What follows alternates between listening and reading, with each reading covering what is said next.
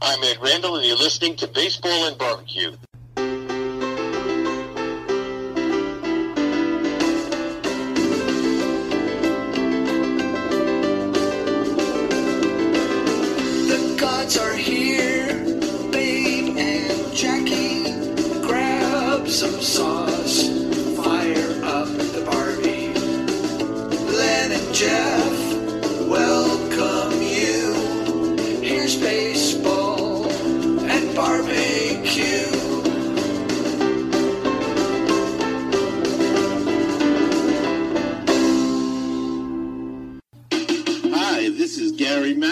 Mets Musics Podcast, and you're listening to Jeff and Len on Baseball and Barbecue, one of my favorite podcasts, and I know it's one of yours too. The only problem is, after I get done listening to it, I'm hungry. All right, guys, take it away. Welcome to episode number 102 of Baseball and BBQ. I am joined by the Shohei Otani of podcasting, my partner, my friend, Jeff Cohen, Joey Otani? Where do you come up with that? because you can do it all. Ah, thank you very Just- much. You are welcome. If anybody knew, I mean, you're busy booking guests, you're busy editing. I mean, this is You're busy writing. That is very true. And and I book guests too. But the point You do. is this is your full-time job without being your full-time job. Exactly. We it is episode 102, Jeff, and we were talking about it before we went on the air about all the things we have. And we always forget things. And always after we finish recording, I'm always sorry that we forgot them. So yes. the first thing, let's just say the first thing is we're going to have on this episode part two of our talk with Joey Machado Okay. of Blues Hog Barbecue and Gateway Drum Smokers. Yeah. Joey. And yes, in the second part of the podcast, we have our interview with Tim Neverett, who has written a book that's coming out, right? Yep. It's out now. It's out. Okay. Right. Well, it's out now. It's out now. People will hear this. It is out. COVID curveball, an inside view of the 2020 Los Angeles Dodgers World Championship season. And uh, we had him on, so we'll talk more about People that. should know Tim Tim Neverett is one of the play-by-play announcers for the Los Angeles Dodgers. that's right. And that, and and actually, in between our interview, our second half of our interview with Joey Machado and Tim Neverett, I've got a special story to tell. Ooh. Yes. So stay tuned for that. But Jeff. Yeah. Let's start with this. We have a contest. Contest. I mean, I guess our we just shot our production budget. oh boy. One of our past guests, Bree Blackford, her company is Elda's Kitchen. Uh-huh.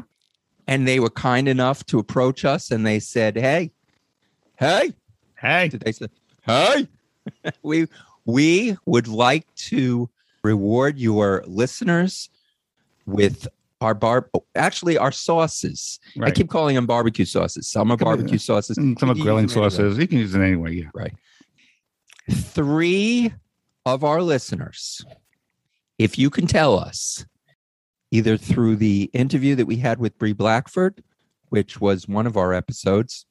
She also has a website, Elda's Kitchen.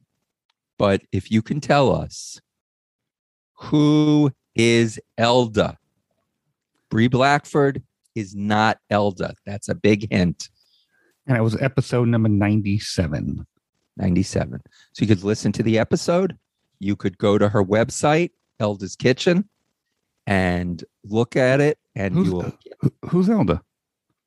That's well, Jeff. Unfortunately, you're not you're not eligible to win this Mm. contest. Mm. Yes, employees of this show and their families are not and eligible. family members are not eligible.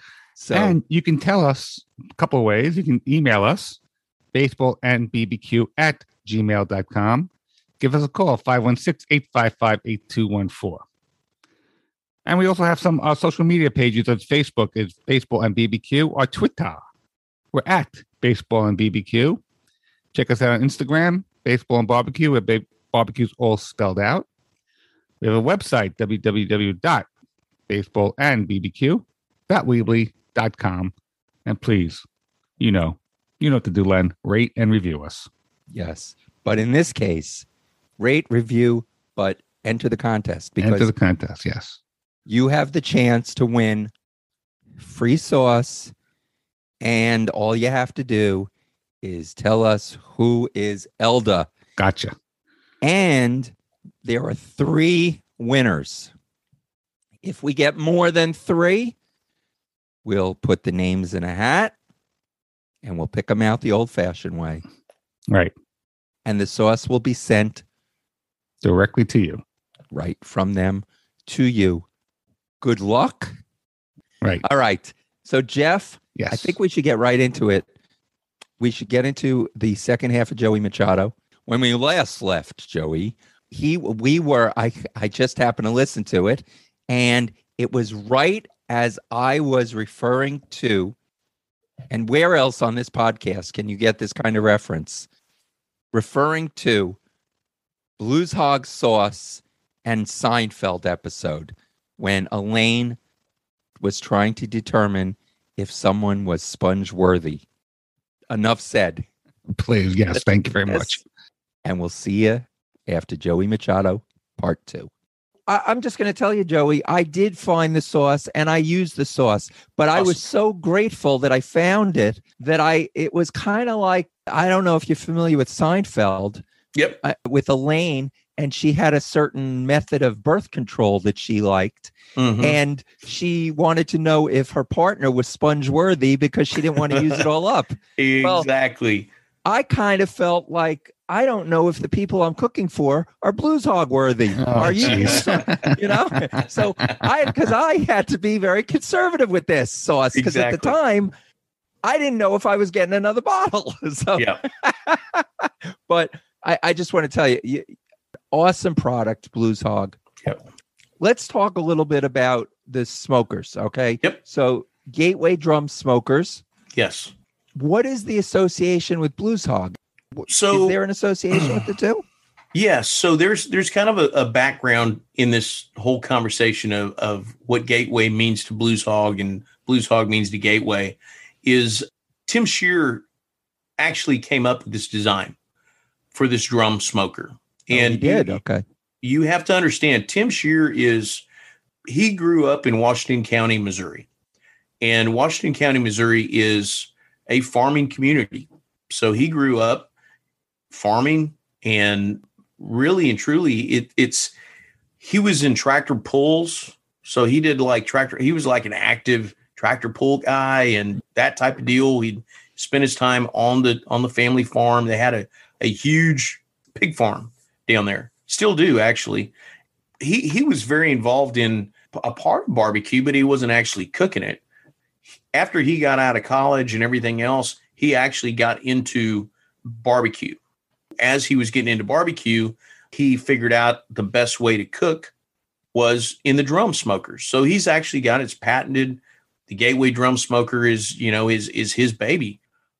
There's been all kinds of versions of that cooker, but they've all been very, very similar to what is today.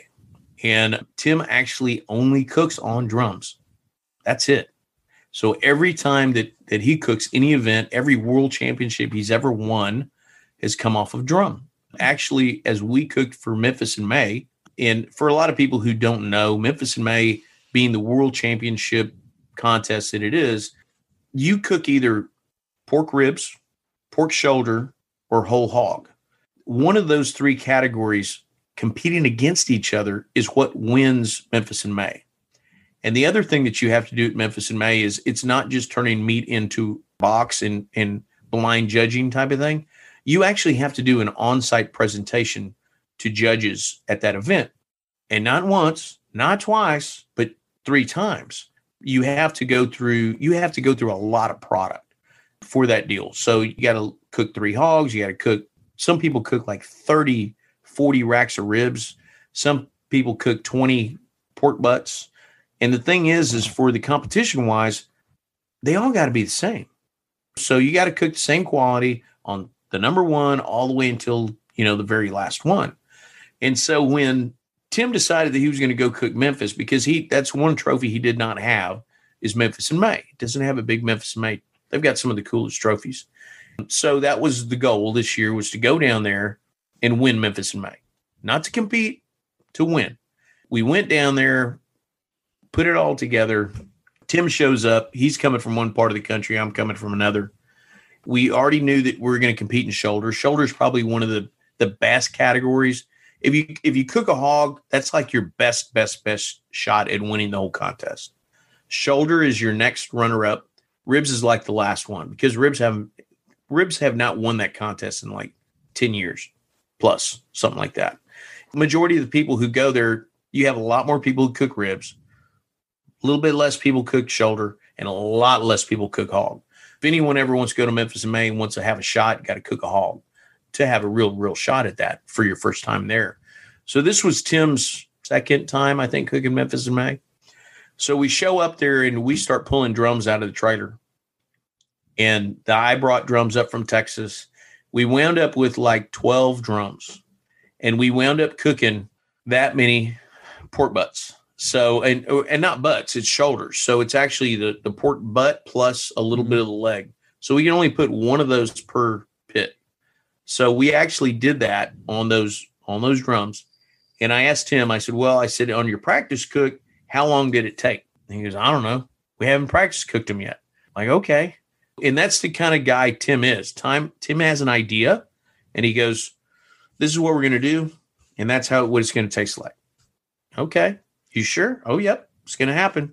And so, and that's what he is. And that's that's Tim is like this super, super positive guy. Everything he touches turns to gold type of person. And that's why I really enjoy working with Tim because he's one of those guys not afraid to take on like all these extra tasks and stuff that, that most people go, ah, we can't do that.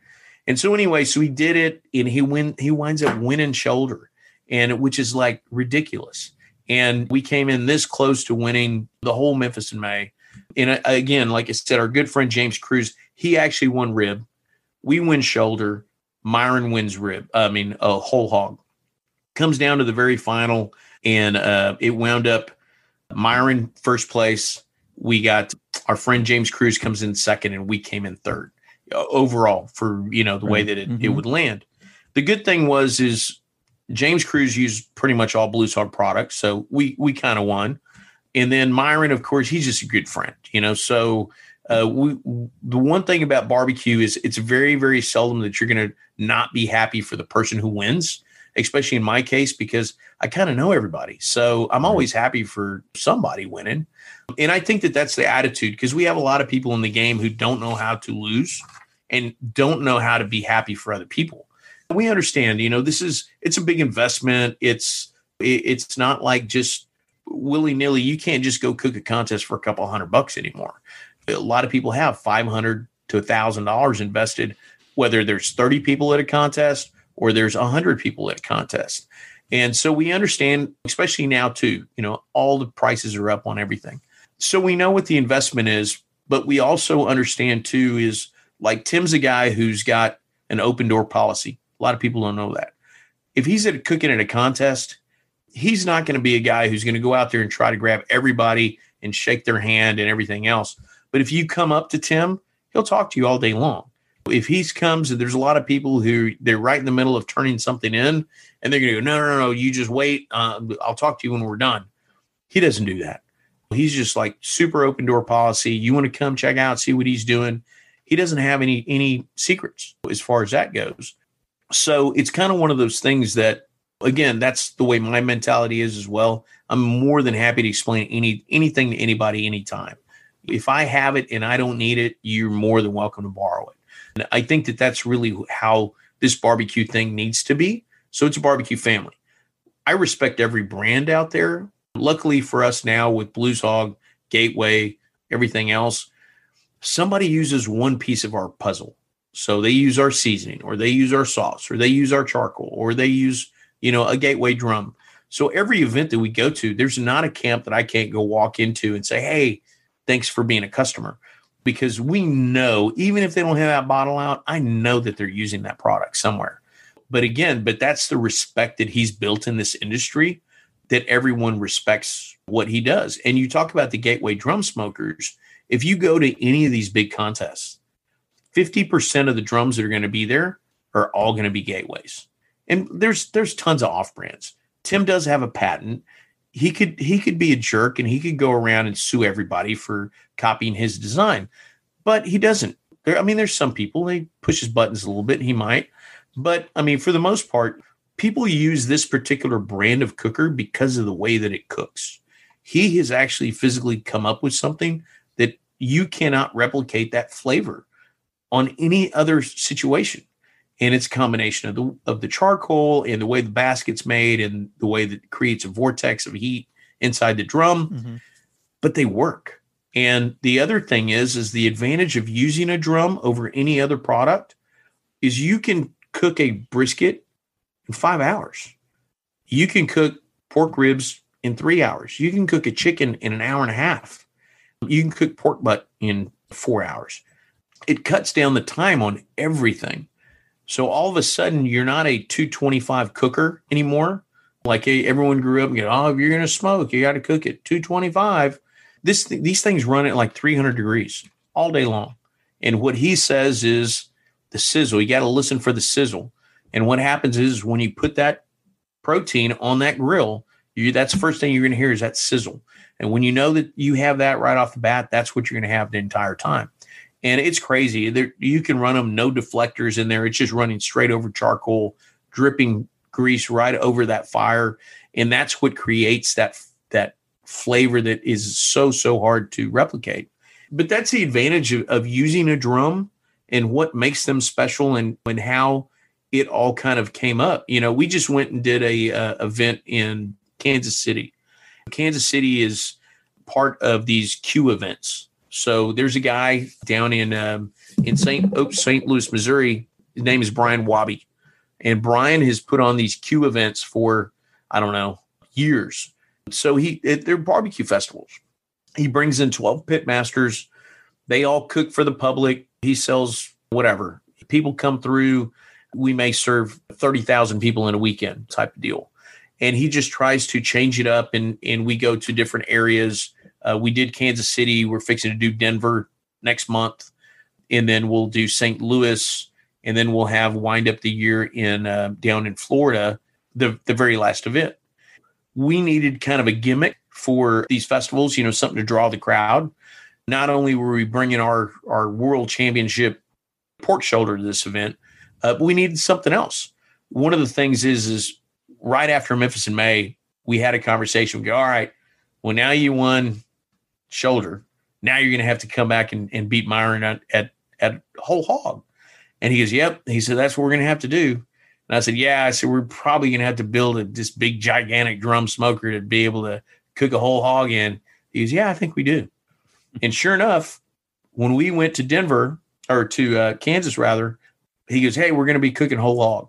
I was like, okay. I said, how are we going to cook whole hog? And we actually have a big old hickory you know, kind of a commercial pit on our on one of our trailers, event trailers. I said, "Oh, okay, we're just going to cook it in the old hickory." He goes, "Nope." So we're going to cook it on a drum. I was like, "How are we going to do that? We're going to cut it up, put it in drum, hang it in a drum. How are we going to do that?" He said, "Nope, building one." I said, "Okay." And It's a big sure enough, we uh, we show up. He sent me some pictures right before Kansas City. It's kind of the same deal. It's that Tim Scheer mentality that we get there he opens it up and we it, it literally it's five foot across it's like almost like four and a half feet tall i mean it's a monster and it's got a winch on it to be able to open and close the lid and um, so he gets there hooks it up to power opens up the lid and i'm like dude this is like brand new he's yep he said we just got finished painting it right before we brought it over here Wow. I'm like, okay. I said, so how's this thing going to cook? He's, I have no idea. I said, but I think it's going to work. And sure enough, we uh, we actually put in um, four baskets like we normally do in our regular drum. And this our normal drums just have two stacks that actually bring our cold air in, one exhaust out. This drum he built, he put four stacks on it to bring in fresh air, one big stack to let smoke out. And we basically put one basket in front of each one of those intakes, four baskets total, one whole hog, five hours. Ridiculous. Wow. And it probably turned out to be the very first hog that we cooked on there turned out so, so, so good. That thing is going to Memphis in May next year, and we are going to chase hog next year. But I tell you what, is go ahead. I'm sorry. I'm I'm I'm looking at the Gateway Drum Smokers website. Yep. I'm looking at the drum smokers, and they are unique. I gotta say, they are un- unique. Yes. But not just that, they're bold. Yes. I mean, they're, they're, the the color just pops. Yes. I mean, you can get any anyone, and they're they're really uh, unique. And I can tell going to the shop tab that obviously you have the relationship with with Blues Hog because it's all the products are there. Mhm. So it, it was really, uh, you know, I would suggest you people if listening to this to, should t- check this out because it, Yeah. it's something I have never seen before. It was really cool. So for a lot of people who who don't understand what a drum smoker is, and you probably have a lot of this customer in in your in your fan base, is you know if people are are familiar with Kamado Joe, Green Egg, Right. Kamado Joe, anything like that, ceramic cookers, it's basically a ceramic cooker that doesn't break. So you can take this anywhere. You take it to the beach. You can take it to take it hunting. You can take it camping. You can do whatever you want this literally kind of cooks the same way, kind of the same theory on here, but again, it it it gives it a really really great flavor. So people who look at this thing and go, "Oh, I don't compete," you know, what's this going to do for me? Well, we actually have like rib hangers on there, so you could actually cook for a whole crowd. You could hang like fourteen. I've done it. You can hang fourteen racks of ribs in there at one time, and I actually did that for a video and I, you know, I just add a video. Nobody's going to taste it. Um, and it actually it turned out really, really good. And you just hang the ribs in there and you let them go. And three hours later, they were done. You didn't quite have the color on them that you can, you know, if you do individual ones and take a little bit more care. But it was a great product. Same thing, you know, you can squeeze in like you could literally put four pork butts on there. Chickens, it just kind of depends on how you like your chickens. You're doing quarters or whatever. You can put multiple racks in there and you can cook a ton of stuff. Sometimes people look at these and go, well, I don't know if that's the right fit for me because I just want it for my backyard. I've got a ton of backyard people who love this grill. And that's the number one reason is because it's versatile, it's not going to break. And like I said, you, you can basically you can do it, you can take this thing anywhere you want. I've got drums today, which uh, I just picked up earlier. Is uh, we're having an IBCA meeting this weekend because I'm in Texas and our offices are up in Missouri. I can't always have like brand new stuff here all the time. For this meeting, I wanted to have some gateway drums there that look good. And so I actually took some old ones that we had. They were actually, I've been cooking on for like two years, beat, beat up. I mean, just uh, looked terrible. And uh, I went and sandblasted them. Have a friend of mine who's got a powder coat company here in town. Uh, he just powder coated them for me. Went put them together this afternoon, and they are like brand new. And that's one of the advantages too with these is you can change up the colors. You can do you know whatever. They're easy to repair as long as you don't let the things rust out. These things will last forever. And there's actually no reason to let them rust out. There's no unless you you literally leave the, the lids open when it rains. That's the only Mhm. way that you ever get moisture in there. But again, like I said, is the versatility on these things is crazy. A lot of these guys like to be custom, so they'll get custom paint jobs and all this other stuff. Like Mhm. me, I love powder coat. But they're easy to clean. I go to a lot of events. I have to make sure that my equipment looks good every time I go. So pretty much like one, one will last me like a whole year looking good, and then eventually I just got to get it cleaned up. But they're they're a ton. They're a ton of fun to, to cook on. Where where are y'all at in in New York? We're on Long Island. Oh, are you really? Okay. Yeah. And, there's not, and there's not, I'm, I'm looking for a dealer near and I can't find any. No, it's uh, actually Ace Hardware. You can get those through Ace Hardware, and they will okay. and they will drop ship to a store. A- Mhm. And I'm just going to say Tim Scheer is a genius. He is. I'm just going He to is. say it. he is. He he's. He, I tell you what. He there's a. I know a lot of guys in the industry. I've never met anyone like Tim Scheer, who's a optimistic about literally everything, and and not scared to to take on something. You know, because there's there's a lot of people who just it, it's he's not afraid to jump. Just put it that way. And if he thinks that there's something that's going to be successful or something that's going to be a real tool that's going to benefit people, he's going to do it. And that's what happens is is you know sometimes you walk into like these barbecue specialty stores and 50% of the products that are in that store you'll never use. Somebody may go in there and buy it for you for Father's Day or you know it's one of those gifts that you get and you're like, "Oh, great. Another tie." Goes in You the know, garage. Exactly. You know, and it's those things that go on the on the hook in the in the garage Uh-huh. and it never moves. Right. And everything that Tim has ever made, developed, anything like that, it's 100% useful. And that's kind of one of the deals for us is when I walk into a new dealer and they go, "Oh, well, tell me tell me the product that I shouldn't get." And I'm like, "Well, there there's really not one. There's some seasonings that do better in some regional areas than others, but to be real honest, like for us now, here in Texas, we have the ability to cook Texas style, KCBS style. It- we have literal contests now that you can go on one side of the street, they're cooking Texas style, the other side of the street, they're cooking KCBS styles, and they're looking for those flavor profiles. So they fit, you know. But the good thing is, is all of our flavor profiles will fall into either category now because a lot of people have adapted KCBS to bring into the Texas barbecue. So they're kind of melded into each other now. The big difference for us between cooking Texas and KCBS or any other sanctioning body is pork butt.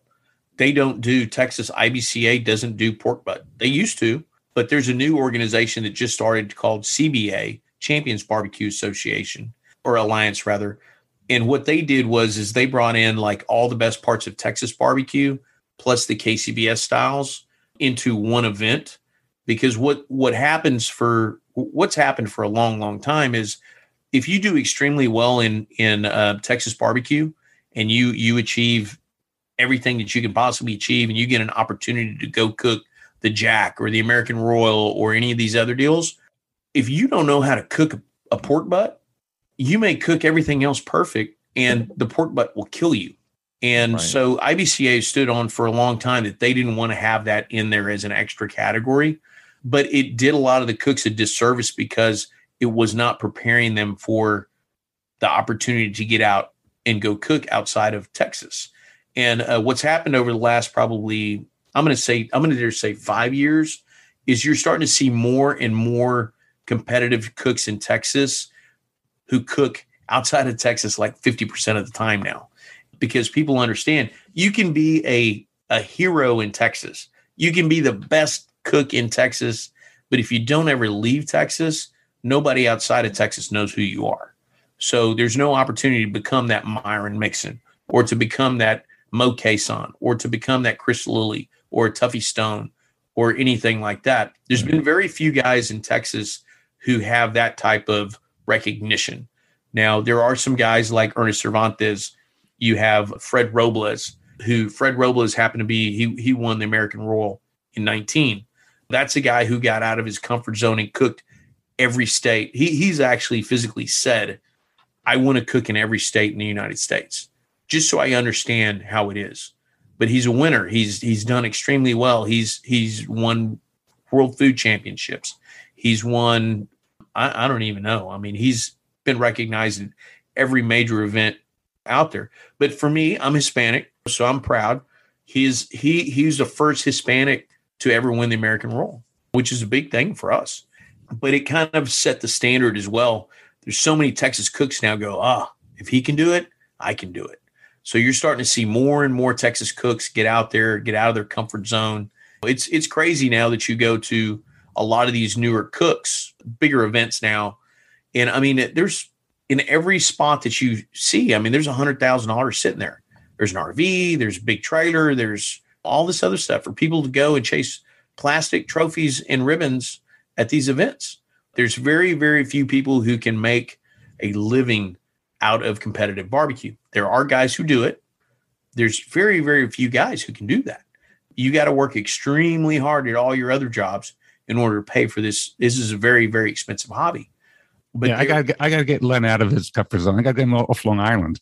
there you go. Come on. I tell you what, uh, it's when we were when we were in New York, we had a, a couple of different places that we were going to go and, and eat while we are there.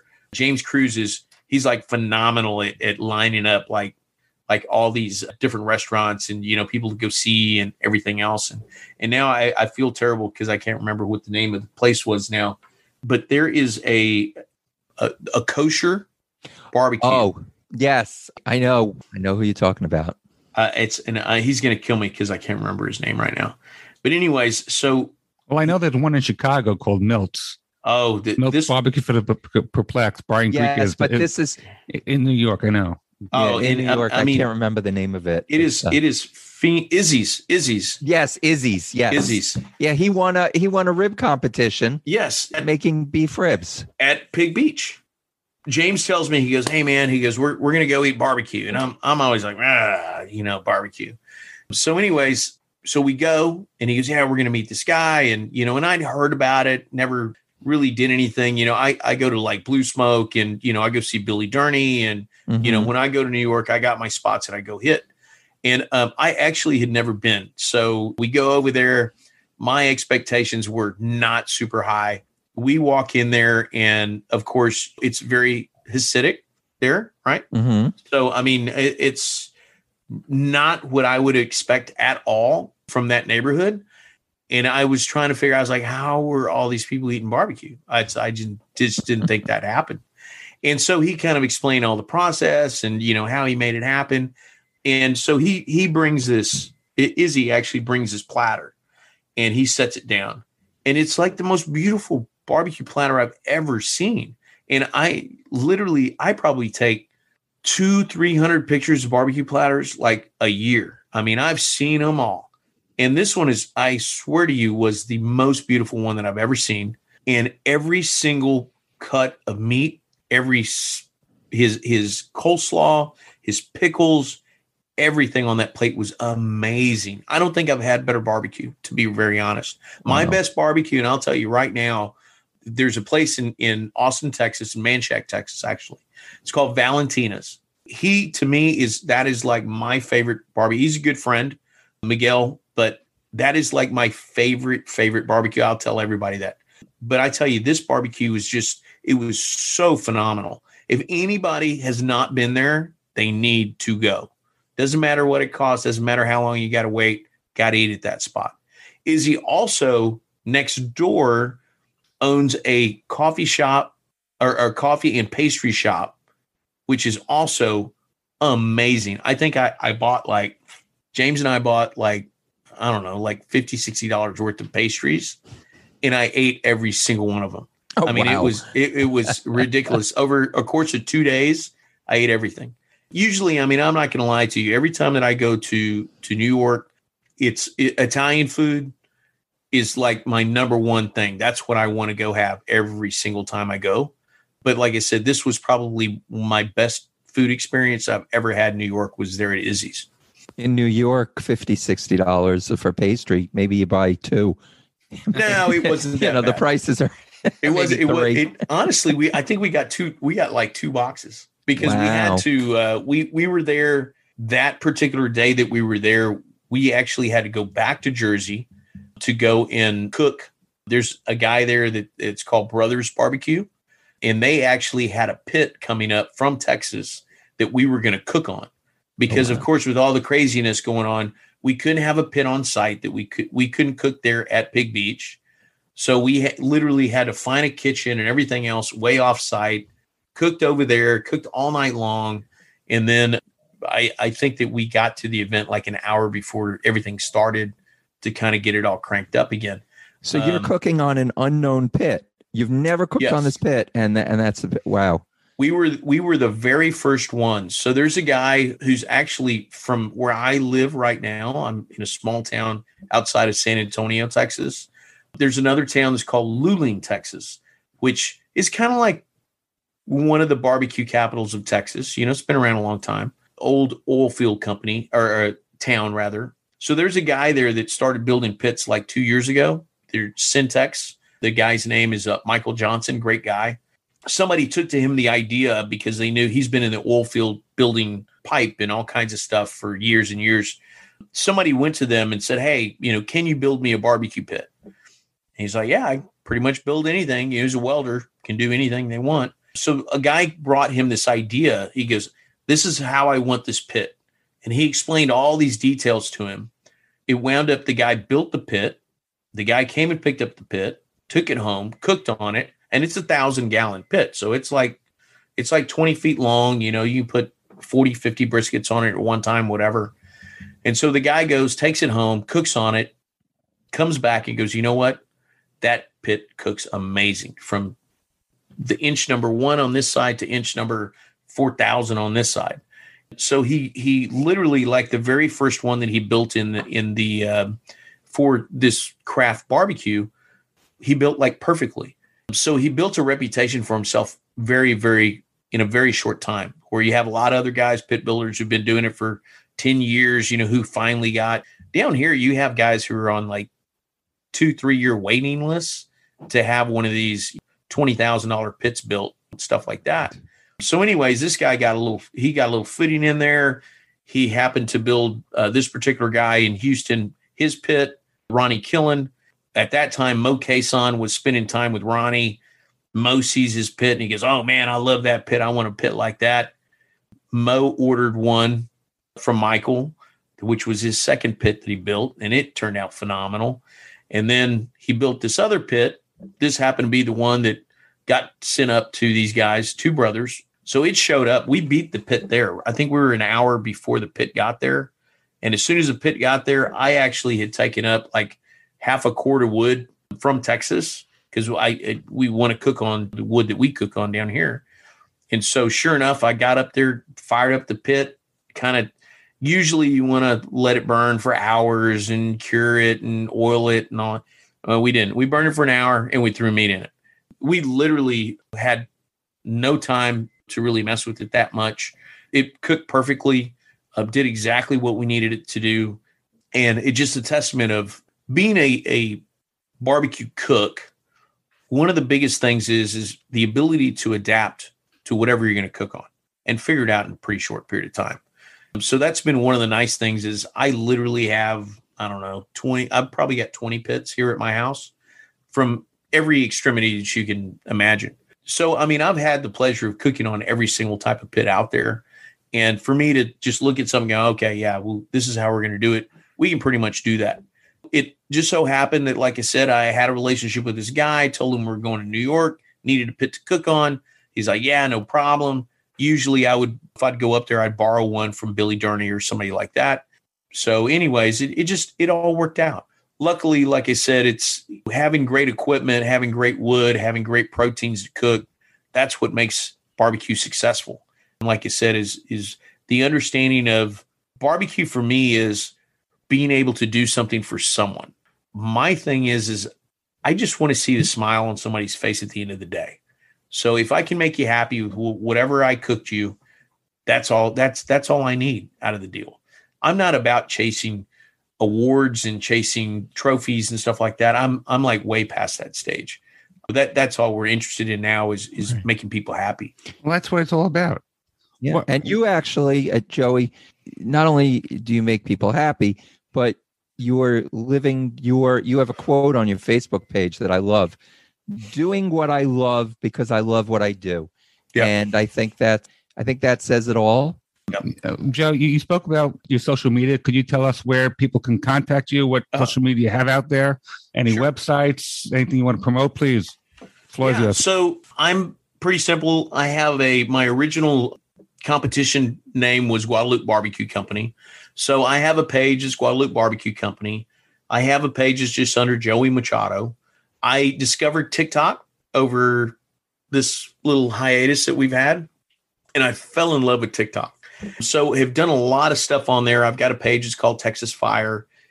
That app has introduced me to so many new people that I never knew in barbecue. So many talented people who just got on there and, and just like I did, just We're trying to kill time and started doing recipes and all kinds of stuff. So anyone who doesn't have it, I would suggest, you know, take a look at it. If you look for barbecue stuff, you're going to find barbecue stuff. If you want to find silly cats, you're going to find silly cats.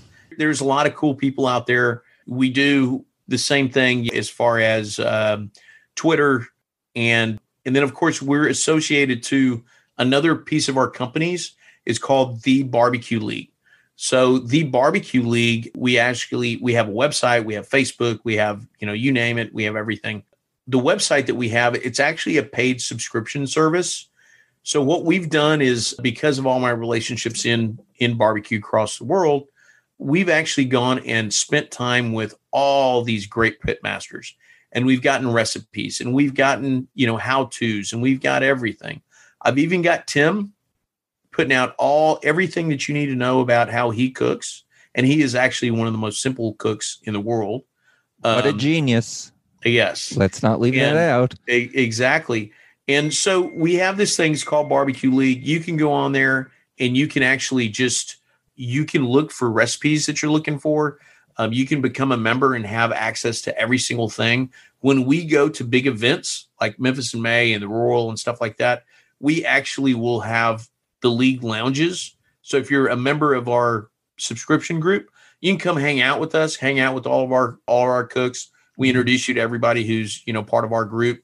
And of, course we'll do one-on-ones with anybody. If we're in an event like that and you want to come help us or you want to do anything like that you just come on board.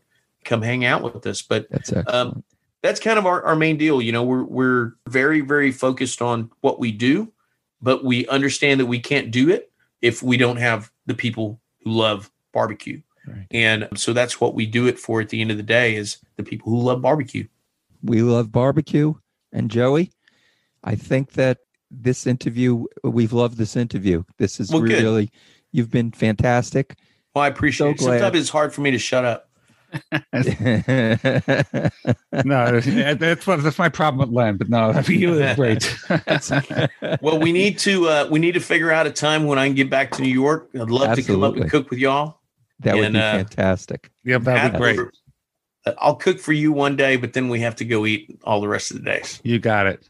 And we have a pretty good, uh, a couple pretty good restaurant barbecue restaurants here as well. So uh, glad we don't take necessarily have to go eat barbecue. Okay. We've got very good Italian.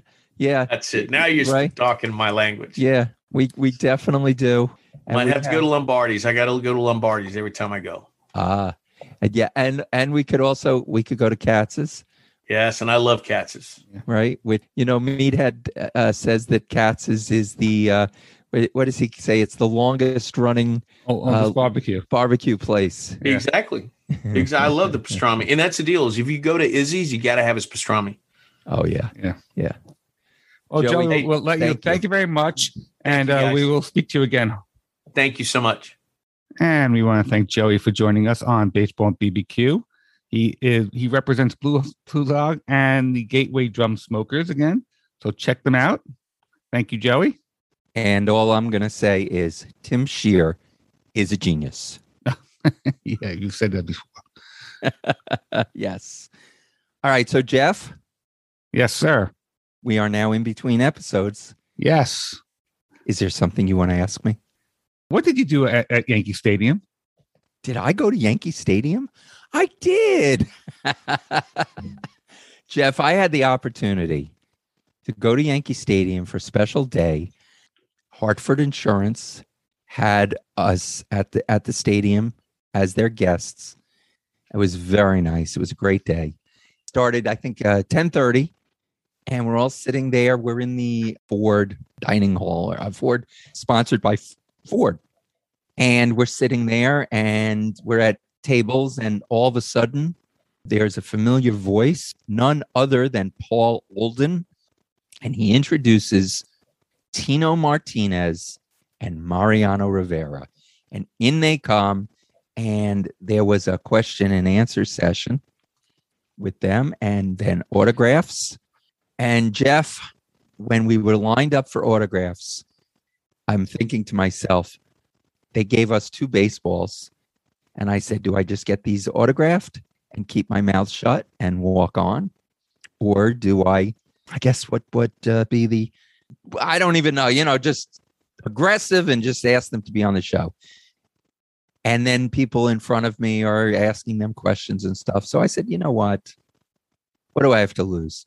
So I get Tino Martinez and I start talking to him and asking him if he ever does podcasts and would he like to come on the show.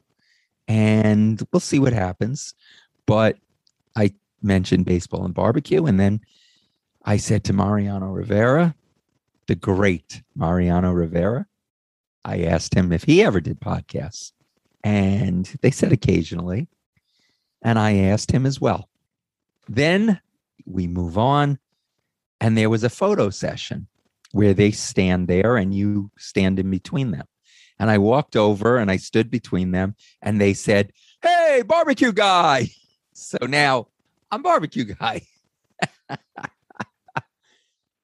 Later on, we had a, a, session in in the batting cage, and Tino Martinez is there and he's giving instructions. Jeff, it's been years since I swung a bat. Years. Tino Martinez is there, and I afterwards said to him, That's why I talk about baseball and I don't play it. And then later, I had a catch with Mariano Rivera in the visitors bullpen. I was actually having a catch with Mariano. And, you know, I said to him, I said, Mariano, I could I can make you a good brisket. he walked over and he said, You were okay, you know, throwing the baseball, which I was not. I said, pulled pork, ribs, brisket. I can make that much better than I can throw a ball. And he said, That sounds really good. In the meantime, we are still waiting for them to come on. Yeah. And I think we'll be waiting and waiting. But there is one more thing to the story, and then I'm going to mention the other thing. Paul Olden, and for those of you who listen to the fan and have heard updates, and I believe he's also the public address announcer at Yankee Stadium. I heard that voice, and it was just so distinctive. For those who don't I, know, uh, the fan is WFAN radio in New York. Sorry, yeah, that I, yeah, I shouldn't assume that everybody knows that, right? And I mentioned it. We had just spoken the night before to Tim Neverett, who we're going to have next. And Paul Olden says to me, "Oh, Tim's a friend of mine," and it was just we start talking about that, and hopefully we will be having Paul Olden on the show as well. So uh, it was an exciting day, Jeff. It really was. And we're going to get into that interview. But before we do, let us mention a few of our very good friends of the show baseballbbq.com for incredible grilling tools and accessories, the Pandemic Baseball Book Club, which many of the authors that we have on this show are from. Go to their website and you can buy their books, buy some swag, and of course, fifthandcherry.com for cutting boards that you will just, they're works of art. And with that, Jeff, jump in because I've done a lot of talking. Here's Tim Neverett with COVID Curveball, the story of the 2020 Los Angeles Dodgers. Baseball in 2020. What a weird, wacky 60 game season. From COVID rules, some of which will be permanently implemented, to COVID outbreaks on the Marlins and Cardinals, social unrest causing games to be postponed, to expanded playoffs. COVID really threw a curveball to the 2020 baseball season. And what an appropriate name for a new book. COVID Curveball, an inside view of the 2020 Los Angeles Dodgers World Championship season by our guest, Tim Neverett. Tim is a veteran sports play by play announcer and reporter. He has covered the Boston Red Sox, Pittsburgh Pirates, along with college football, basketball, hockey, and the Olympics. Today, he does play by play and pre and post game hosting duties for the Los Angeles Dodgers. He is with us to talk about his this fascinating new look into the 2020 Dodgers season. Welcome to Baseball and BBQ, Tim Neverett. Thank you for having me. I appreciate it. We appreciate you coming on. So, Tim, first I want to say I've always wanted to go to spring training for my favorite team, the Mets. Never got the chance. However, my son attends Arizona State University. So I did go out to see him in February 2020 and took in several spring training sites. And I have to say, the Dodgers facility at Camelback Ranch is just as Larry David would say, pretty, pretty, pretty good. I know they yeah, share it with is. the White Sox, but it's a terrific facility. Yeah, it is. It's one of the better ones for sure. I think it's right up there with Diamondbacks and Rockies over in Scottsdale. They're uh, at Talking Stick. They've got pretty good facility too, but certainly Camelback Ranch has everything. It was custom designed. You know, the White Sox got their side of it, and they designed it the way they wanted it. The Dodgers got their side of it, designed it the way they wanted it. A river, man-made river, separates the two, and it's just a, a beautiful thing. And brought some things from Vero Beach. There are some grapefruit trees that they brought from Florida that, that grow right outside the Dodger clubhouse. So they've got some really neat touches there. And we didn't get to go this year in 2021. We were mm-hmm. you know, the broadcasters did not get to go to spring training. I missed it terribly, and I'm hoping we get to go next year because that was the first time I had never not gone to spring training. Right, right. So, what was your motivation writing the 2020 season? Obviously, you didn't know when you were writing it that the Dodgers would win the World Series, but you knew they were a loaded team. Knew they were good. Had no idea they'd win the World Series. In fact, I had no idea we'd even play a season at one point. And so, after things were shut down and I went back home. My wife and I decided to go to the White Mountains of New Hampshire, and we got a cabin up there, and we just, uh, you know, basically spent time away from humanity for for about a month and a half uh, while we were quarantining. While up there, just kind of decided that it would be a good idea to write something, just journal something. I never really set out and, had the intention of saying, "Yeah, we're going to write a book on the World Series winning season," you know, because the season hadn't started. We didn't know what the rules were going to be, how many games. Uh, just I, I just thought because my schedule was up in the air at that point, because typically I do a lot of the games on radio, a good portion of the games on television, and a handful of times I'll, I'll anchor from the studio. So I, I, have a pretty busy season. I didn't know if I'd have any season, but I said, you know, I, am just going to uh, figure this out as we go and just kind of write every day and journaled it. And as we went along, I wrote it in real time. So I did it every day.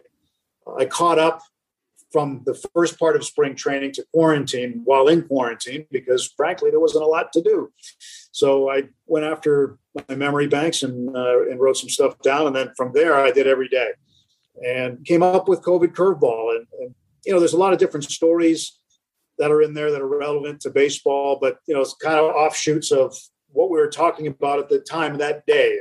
Try to tie in some of my own stories and just a different view of, of how you know the Dodgers went about their business and trying to stay healthy enough to win a World Series, and how we had to stay uh, healthy enough and and totally adjust how we broadcast games. It was just totally weird.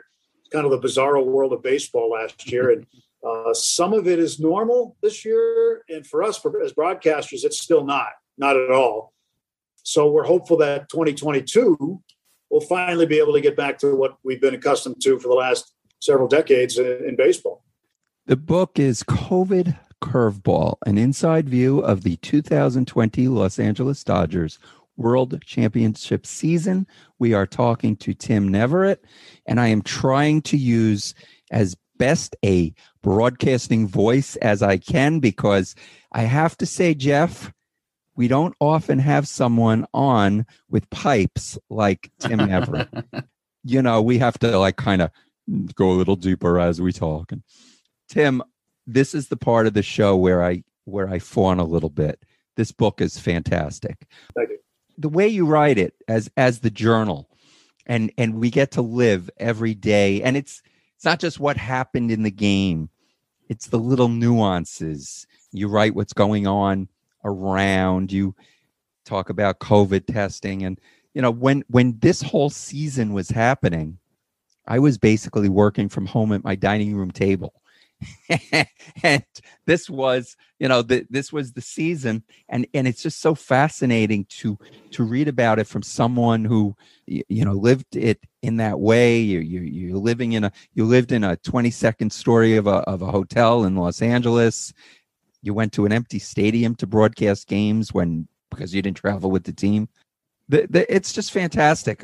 But now I got to ask you a question, right? This is the part where I have to ask you a question. So, right you write about I, there's just so many things in here. You write about emerson college for instance. So you are uh, an emerson college alumni.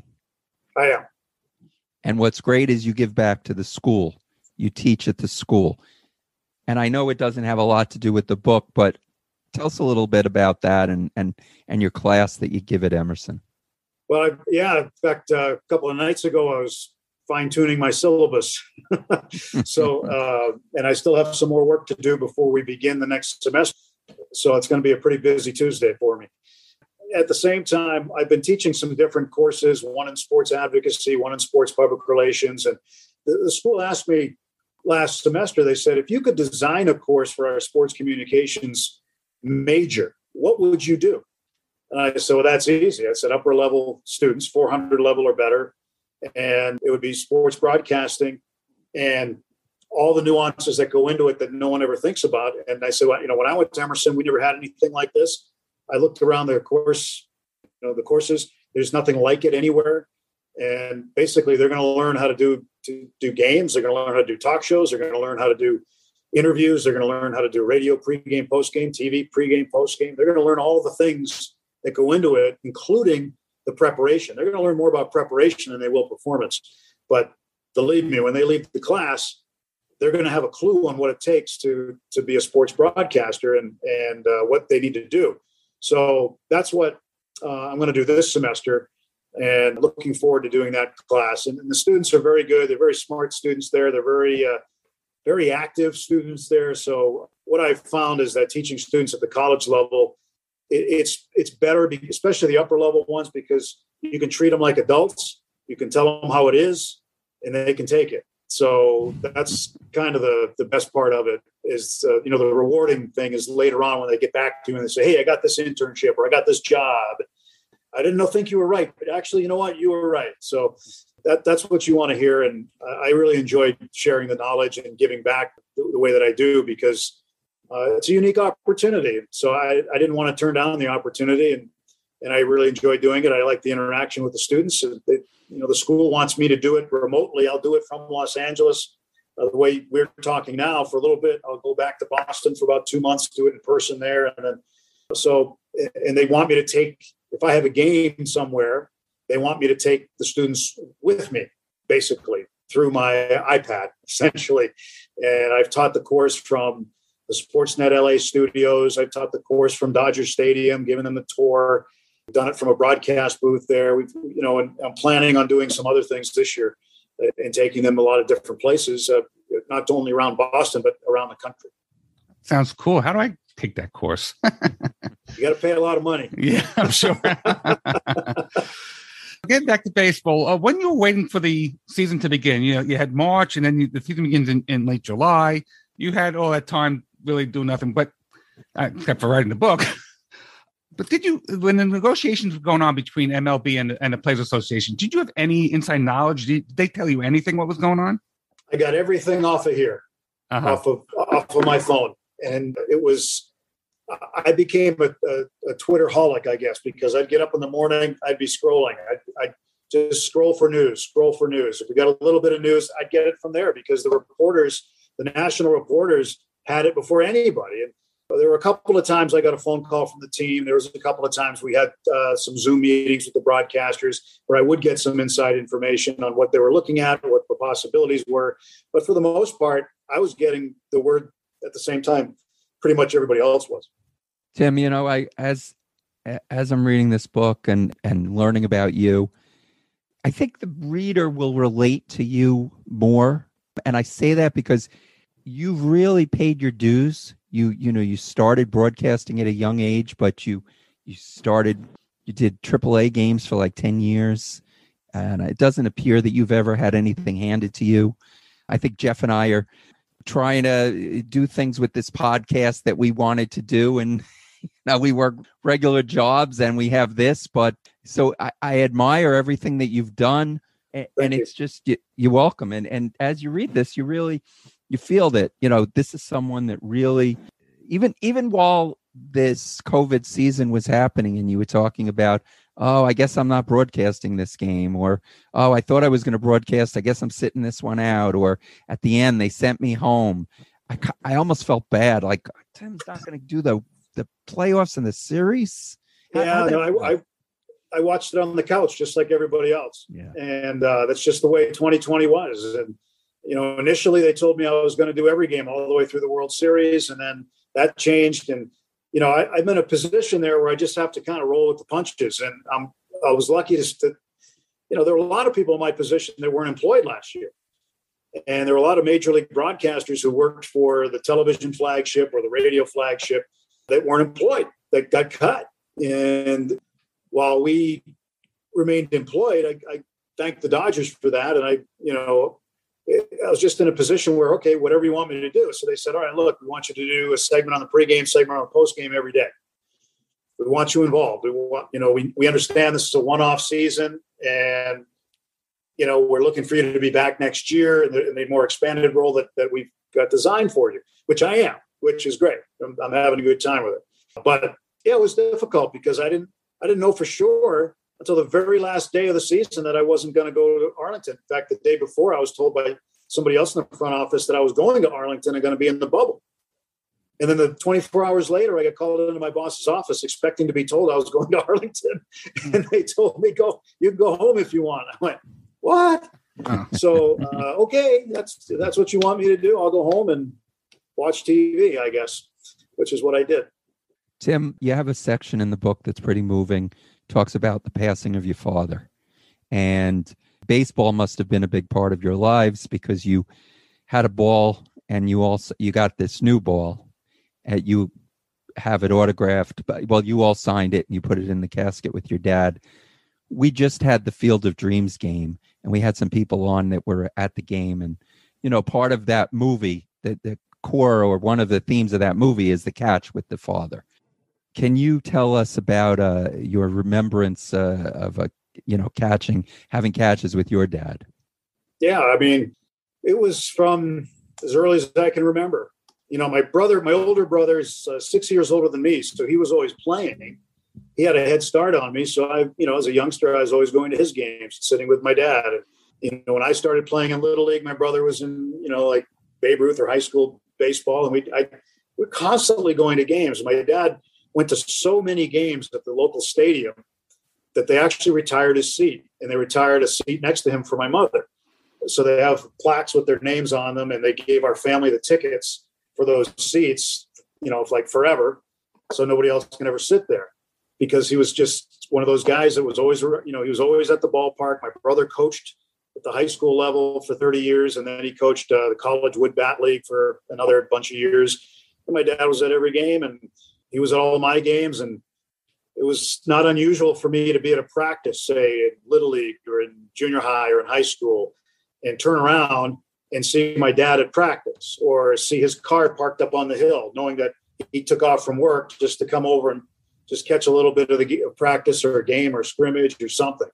He was he loved baseball, and and then uh, there were times when we first got cable television.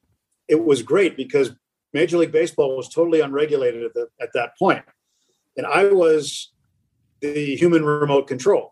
We didn't have a remote. We had a little slider right on top of the TV. So uh, we'd be watching the Red Sox. They'd go to commercial. You'd go check uh, PIX for the Yankees. Okay, check OR for the Mets. All right. Well, let's see what the Expos are doing. So I'd go up to Canal Tres and I'd hear, uh, you know, Un ball Dupris or Warren Cromartie, whatever. It, it- so we'd watch the Expos in French. And then we'd go watch the Braves and we'd go watch the Cubs.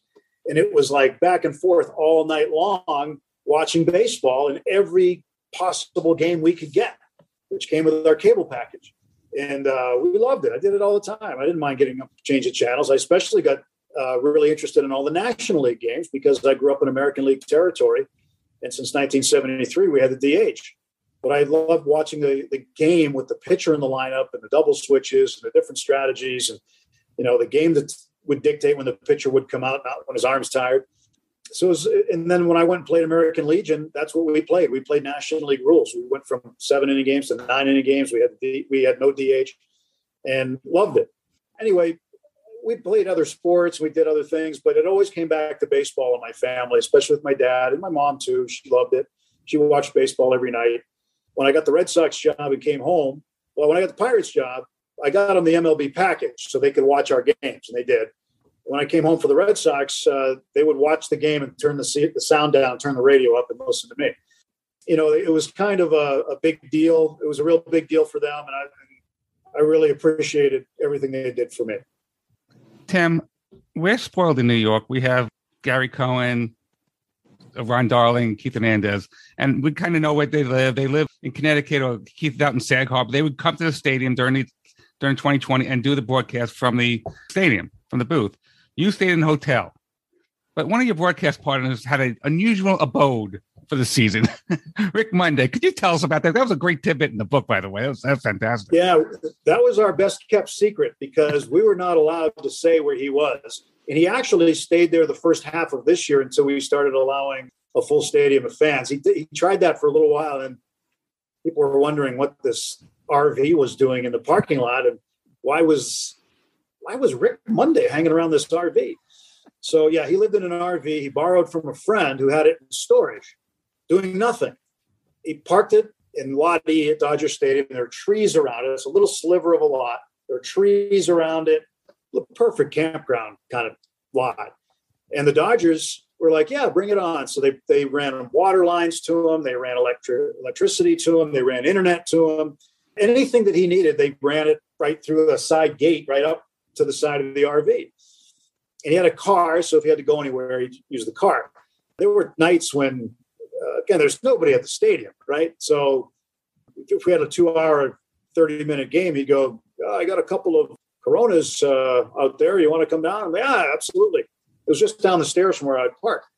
So we'd hang out. I used to call it Moe's Bar and Grill. We'd hang out at Moe's Bar and Grill. He had a TV on the outside. He had a, like a fake fireplace inside. This thing was tricked out. But we kept it as a secret for about, you know, really a year and a half. And when the Dodgers went over the manuscript, they only came back with one problem that they had. And I said, Well, what's that? They said, we don't want you telling anybody where Rick lives. I said, he's leaving. The people need the RV back. By the time anybody finds out that, or anybody reads this book, he's going to be long gone out of there. So they're like, are you sure? I said, I've talked to him five times about it. He said, yes, put it in the book. They came, they got the RV. He now goes back to where he normally was living in LA for many years. And it was kind of a neat deal because people would ask us, well, who's in that RV? You know, we'd have to go like, uh, I don't know, somebody's in there. But there were all kinds of things. Coyotes would come up to his door. Raccoons would come up to his door. The sprinkler would go off at 4:30 in the morning and hit the side of the RV and wake him up. I mean, he he really uh, he kind of roughed it, I guess. But that's uh, that's kind of a, a funny thing and an endearing thing about him. He loved being out there and living in the parking lot at Dodger Stadium. Talk about a short commute to work. literally, literally up up a set of stairs and through a gate, and he's there. Can you describe what you're broadcasting? You were broadcasting in an unusual place in, in Dodger Stadium, a, a luxury suite.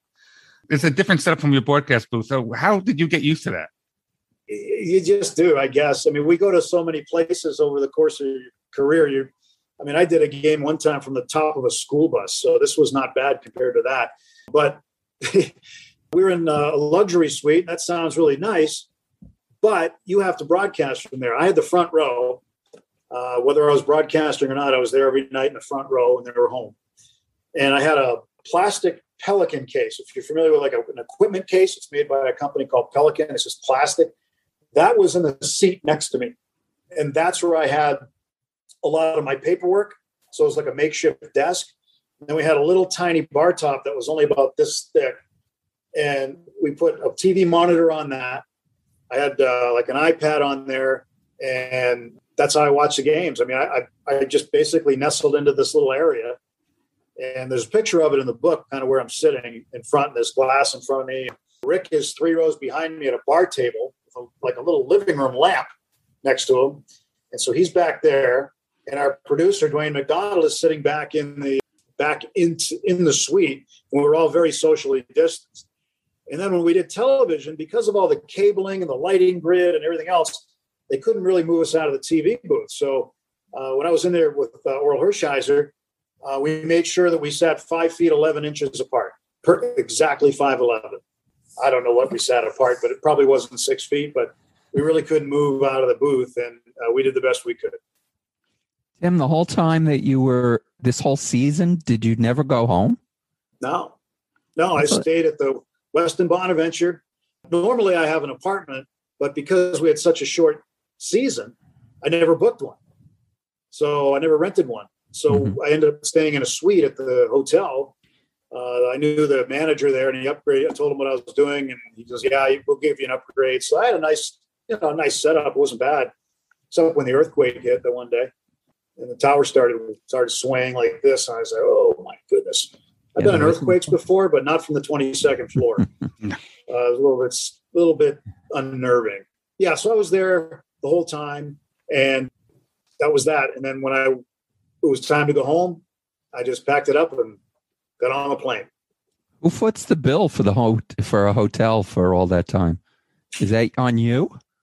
Uh, well, fortunately, part of my deal uh, was that they were going to pay for my housing for two years. They kind of got off easy because that- it was not the whole season. So, but it still counts. So, so anyway, yeah. So I didn't have to do that, but I have an apartment that I lease in downtown LA, and uh, I'm actually going to be uh, probably moving in there more on a full time basis in uh, the winter. Nice. Let's get into the season. The Dodgers are, are full of superstars: Clayton Kershaw, Cody Bellinger, Justin Turner, Mookie Betts. who still haunts the Mets, and of course Mookie Betts. Uh, and they all came together in 2020. It's not just Yeah. not as a team, but going above and beyond, keeping safe during the COVID and, protocols. Could you describe what, what they actually did? Because I, I know, well, the Cardinals and Marlins weren't exactly safe, but but the Dodgers really went above and beyond. They did, and you know the guy behind it was Justin Turner, and you know he went to the manager Dave Roberts and said, you know, Major League Baseball's protocols are good, but we think we have a chance to win, and in order to win, we have to stay healthy. We can't miss games. We can't have guys missing games. So above, over and above, like if you were, what they did was the offensive coaches, like the hitting coaches, if the team was in the field, they had to leave the dugout, so they would have fewer people in the dugout.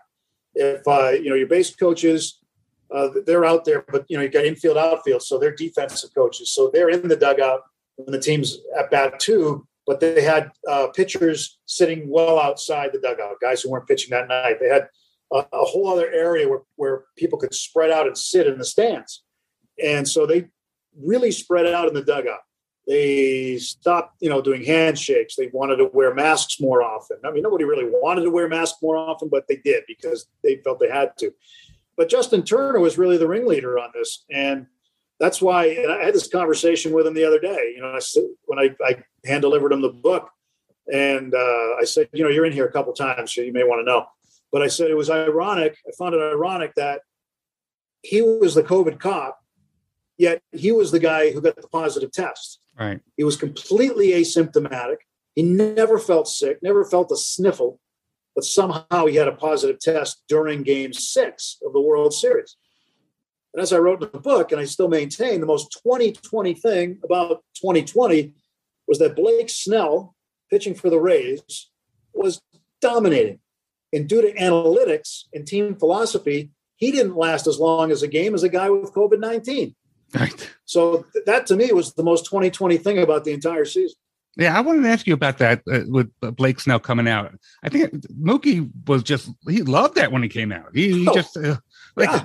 oh, I mean, how could you know that, that's going to really go with Kevin Cash for, for the rest of his uh, managerial career, taking him out. I mean, the guy was cruising, cruising. will, but that that's an organizational philosophy in Tampa Bay. It got him to Game Six of the World Series, so it works to a point. However, this is still baseball. Still a game played by human beings, and there's still the eye test. right. And a manager still has to have a gut. Mhm. As soon as he took him out, six pitches later, the Dodgers had the lead in the World Series in hand. Six pitches later, it was over. Right. And Mookie expressed it right after the game. He's like, I, I thought, to, he said he thought to himself, okay, take him out. This is great.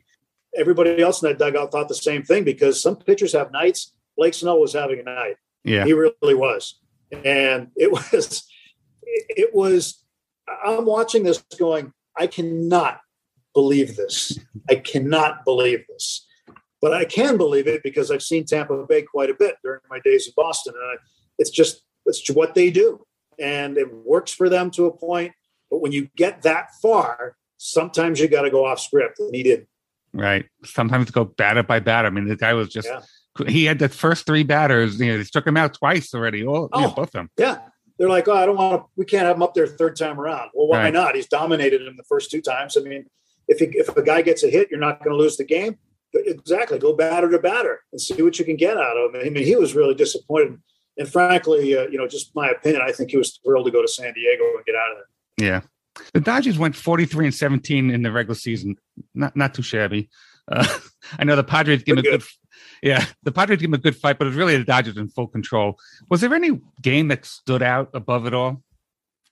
In the regular season, you know, the funny thing is the one game that really stood out was the one they lost to Houston in the two game series in LA, where Houston had lost, I don't know, a bunch in a row coming in. They were playing horrible baseball and they came in and won the first game. They came back to do it. And I just said, this can't happen. And they went out and won the next night. But that one really stood out. You know, it's funny when the team wins a lot, when you're around a team that wins all the time, it's the losses that stand out Uh-huh. more than the wins. Even though you've got some great comeback wins, I think there was one in Arizona where uh, Edwin Rios hit a walk-off, two-run lead-off home run against Diamondback because of the new extra innings rule. This guy at second base already. Right. he, he hammered one. And then Max Muncy had a uh, walk-off sacrifice fly with nobody out Right. you know, it's an unearned run to the pitcher. But whatever, it's it, that new rule I think is going away. Uh, I, I mean, I would like to see it modified where maybe you get to the 15th inning they do it or something like Mhm. that. But in the 10th, I, I don't like it. Right. Um, that must have been strange. That must have been strange at the broadcaster broadcasting a, a lead off two run homer. yeah. Well, the first thing is I had to figure out how I was going to mark this in my scorebook because I had never done that. Right. I had seen it before in the Olympics in softball, but not in baseball. So I just I don't even remember how I did it then. I don't think I had to score a game that way. But so I called my son, my young, my oldest son, who worked in the Florida State League calling games for the Pirates affiliate there. They actually had that rule, and I said, "What did you put in your scorebook?" And he told me he just you know put the guy at second base. And he said, that's all I did. He goes, I really didn't know what to do. So what I did is I put the guy at second base, makes it look like a double instead of where the writing double, I put PR, placed runner. And so that's how I would know where he was. But that's all new for us. We're all figuring it out, some of the stuff as we go. But it was weird. You know, the, the extra inning stuff is, it helped last year. I get it. Seven inning double headers last year. I get it. We can go back to nine inning double headers now. Thank We're you. ready. Thank you. And in the book, you definitely uh, don't hide your uh, displeasure with uh, the Houston Astros and and their sign stealing and and uh, that. And as a matter of fact, it was funny. You you have one thing where the planes are flying up at you know up above, and one has the uh, the banner and it says you can't steal this sign. That's right. what was funny is we didn't know they were going to be doing that. So, uh, you know, Rick Monday and I are, because we did both of those games together, and I, we're starting to tape our pregame segment. And out of the corner of my eye, I see this plane where it shouldn't be, right? Right above the stadium, and it's towing a banner. And so instead of stopping the recording, I kept going and doing it kind of live to tape. Like just as I look up, this is what I'm seeing. So we described it that way. And that was the first day. There was one plane. The second day, of course, we talked about it on the air quite a bit. And the second day, there were three planes. So other people got the idea. There were protesters outside the stadium. The organist and our stadium DJ were, were trolling them with every piece of ammunition they could come up with musically. And I think I put a list of the songs in the book that they were Mhm. doing that, you know, like all in uh, the book. That's you're what's cheating great. hard and you know i saw the sign by ace of base was a good one but but look i've been around uh, i know that for years teams have been teams have been cheating for years okay there's many many teams that would focus cameras on the third base coach or the bench coach to try to get signs it's been happening a long time now major league baseball cracked down on that that's that's part of baseball's dirty little secret is that that's been going on league wide for years they've cracked down on it I was with the Red Sox when they had the uh, the Fitbit watch scandal. Everybody called it the smart watch or the Apple Watch. No, I, I I know the guy. I know what kind of watch he had. It was a Fitbit watch. I know what they did, and what they did was they uh, one of the players who was a Yankee the year before brought the trick over from the Yankees, and the Red Sox used it against the Yankees. Uh-huh. So the Yankees were upset, and they turned in the Red Sox, who then went and turned in the Yankees for using the camera on their coaches. So it became a, you know, and man, Rob Manfred was just like, all right, enough. Enough. We're cracking down, and now every camera has to be registered inside a ballpark. Uh, so there's a lot of little things behind the scenes that people don't know about, but that baseball doesn't want people to know about. But that's definitely one of the dirty little secrets. That the Astros weren't the only ones cheating, but they were probably the ones that were cheating the most egregiously and in real time. They were able to do it in real time, where everybody else had to watch videos and then go back and decipher them. They, you know, they're still getting what they earned no matter where they go on the road. And it was brutal this year when they came to Dodger Stadium. Absolutely brutal on them. The book is called COVID Curveball, the inside view of the 2020 Los Angeles Dodgers World Championship season. We're here with Tim Neverett. Tim, and we appreciate your time. We have a couple more questions for you. In the playoffs, the Dodgers, they, they had a hard time with the Braves, but then there was uh, what you call a Mookie moment. Uh, they were down three games to one, and then Mookie robs uh, Freddie Freeman home run. I mean, you, I guess you really like those Mookie moments. Yeah, when I was in Boston and he was there, just it came out one time during a game. Totally just like blurted it out. It's a Mookie moment, and do it every so often in, in LA, but not not a lot. But I'll probably hopefully do it a little bit more here in the coming days.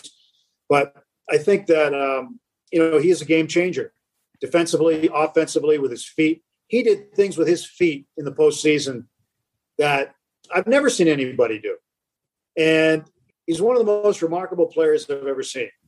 You know, I was actually talking to him the other day on the field about. I write in the book about you know the night that my dad passed, and the day after, when he took a picture with me, and I said, "Do you remember when we took that picture at Fenway?" He goes, "Yeah, I do. I remember that day." He goes, "I know that was a bad day for you." I said, "Yeah."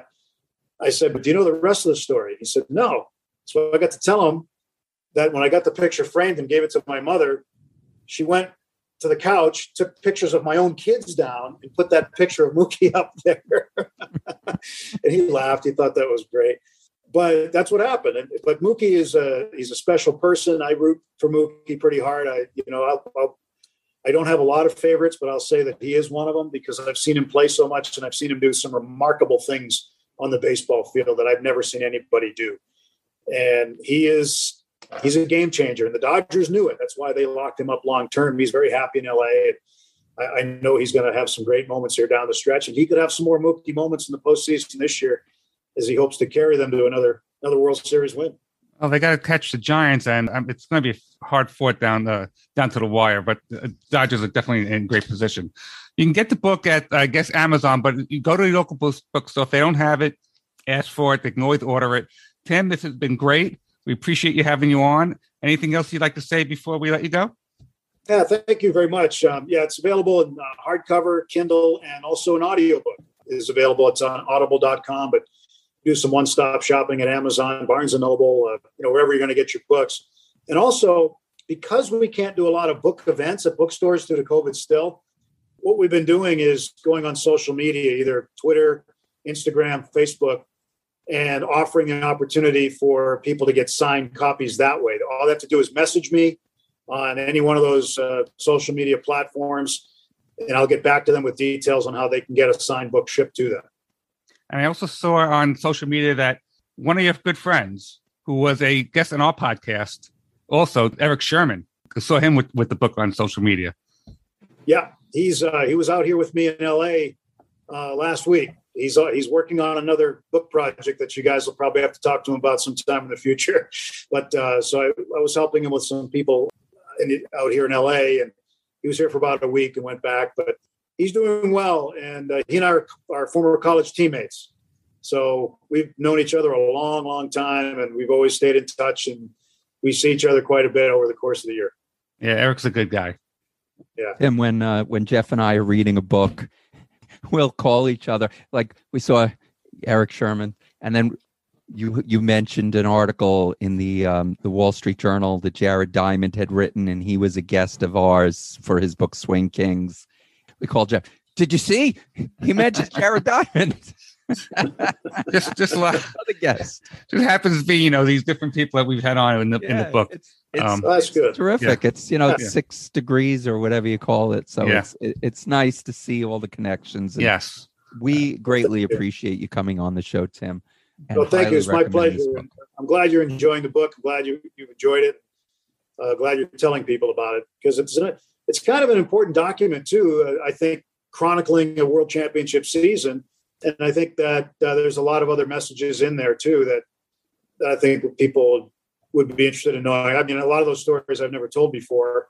I didn't want the book to be about me. I wanted, you know, I wanted to kind of weave what I was experiencing and have experienced into this this realm. And I, you know, I didn't try to take you inside the the clubhouse because I wasn't allowed there. So why fake it, right? So I took where I was allowed to go. I talked to the people I was allowed to the, in the only ways I could, which was through Zoom. Um, I didn't do one one-on-one interview face to face the entire season. I did some on television where I could see the guys on camera. They could see me on the monitor, but that was it. And I actually went down to Dave Roberts the other day and I said, Dave, do you realize this is the first face to face conversation we've had in over a year? He goes, I do realize that. And he goes, I think it stinks. So it's coming back slowly in terms of how we cover the game because without being there, in fact, I was just watching the Yankees and watching the Yankee telecast, and they were saying how much they don't like not seeing the game in front of them. And I sympathize with them. I really do because mm-hmm. I get it. Hopefully, we'll be back on the road next season. I know we're not going anywhere this year, but hopefully, we can go back and tell the real story the way it is instead of watching it on television. Because it's like if you're a news editor, you tell your reporter, well, why don't you stay home, watch the other channel's coverage of that fire, and then report on it. Right. That's exactly what it is. The book even has a forward by Orel Hershiser, which is which is a fun read too. Yeah. So yeah, that, Orel, Orel did a great job with it. Orel Yeah. did a fantastic job with it. He takes you right into his brain just before he throws the last pitch of the 88 World Series and, and then bridges it to 2020. It's really, he did a really good job. I, I know the, the editors at the publishing house were, they got back to me after they read it and they were like, wow, that is pretty detailed. That's really good. We didn't expect that, but we're glad he did it. Tim, thanks again for joining us. Appreciate it. And good luck for you the rest and the Dodgers the rest of the season.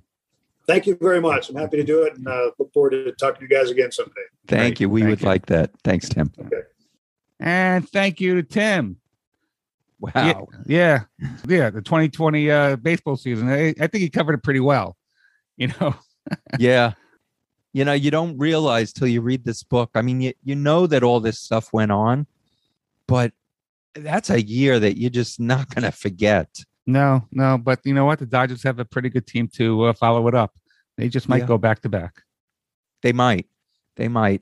That was a season that they, you know, every game, what was so exciting about that season, if if you got to look at the positives, you got to look at the excitement, is it was almost like a football season where every game means something.